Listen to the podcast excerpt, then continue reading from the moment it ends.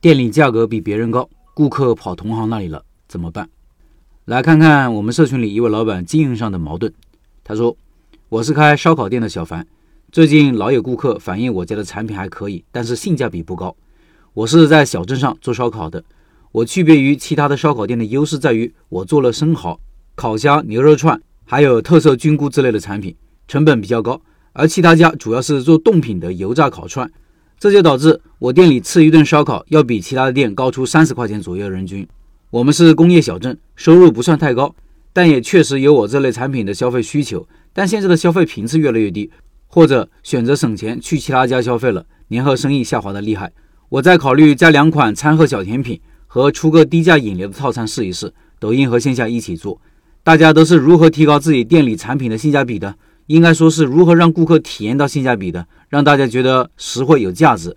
想听听各位大佬的方法，启发我一下。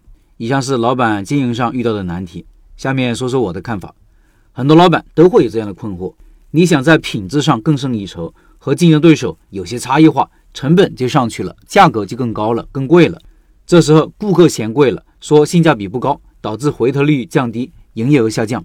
但是我们自己也是消费者，当我们在买东西的时候，你会不会为品质买单呢？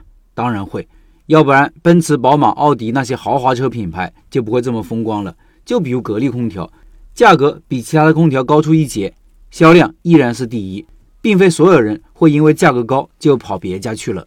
但是能让消费者付出更高的价格，有几点很重要：第一，和同行的产品相差很大，有自己的独特性，你觉得有差异还不够，要让顾客觉得有差异，而且这个差异对得起溢价的部分。第二，要善于宣传，要主动告诉顾客差异点是什么，为什么价格更高，要强调，要重复，要重复强调。不是每个人都会通情达理的，很多事情需要你做出一番解释。无论是在顾客接待时，在文案表达上，在海报宣传上，都要强调你的价值，你的不一样。第三，要找对人群，这个很关键，一定要知道，不是所有人都是同一种消费偏好的，有些人只看价格，谁便宜去谁家。有些人贪图便利，哪里方便就去哪里；有些人看重品质，多花钱觉得值；有些人看服务，看重消费过程中的感受；有些人随大流，别人去哪里我也去哪里，等等。你要找到你自己的目标顾客，只有目标顾客对了，很多事情才会顺。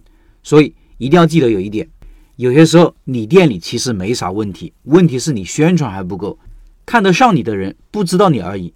当然，对自我的适当的调整也是可以考虑的。比如老板提到的，增加低价产品，用低价产品来引流，从而带动利润产品的销售，这是行得通的。高品质的东西依然还在那里，那是店铺的基石，不影响店铺的定位。这有点曲线救国的味道。通过低价引流产品带动人气，通过人气提高知名度和关注度，从而吸引更多的精准顾客进店消费。不过无论怎么做，一个店一定要有清晰的定位，这是安身立命之本。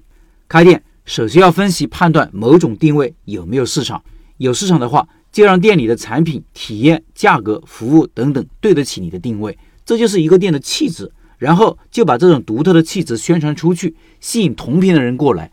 只有同频的人才能长期做朋友，否则都是一面之交，背后还说尽你坏话。理解了这点，困惑的时候，你也许会知道坚持什么，放弃什么，并且往哪个方向发力。最后。我的新书《如何开一家小而美的店》上市了，可以到我的抖音号里购买。我对接的是机械工业出版社的官方旗舰店，优惠力度大，保证正版。抖音里搜索“开店笔记”就可以找到我了，找到第一个顶字的视频，点开就可以看到购买链接。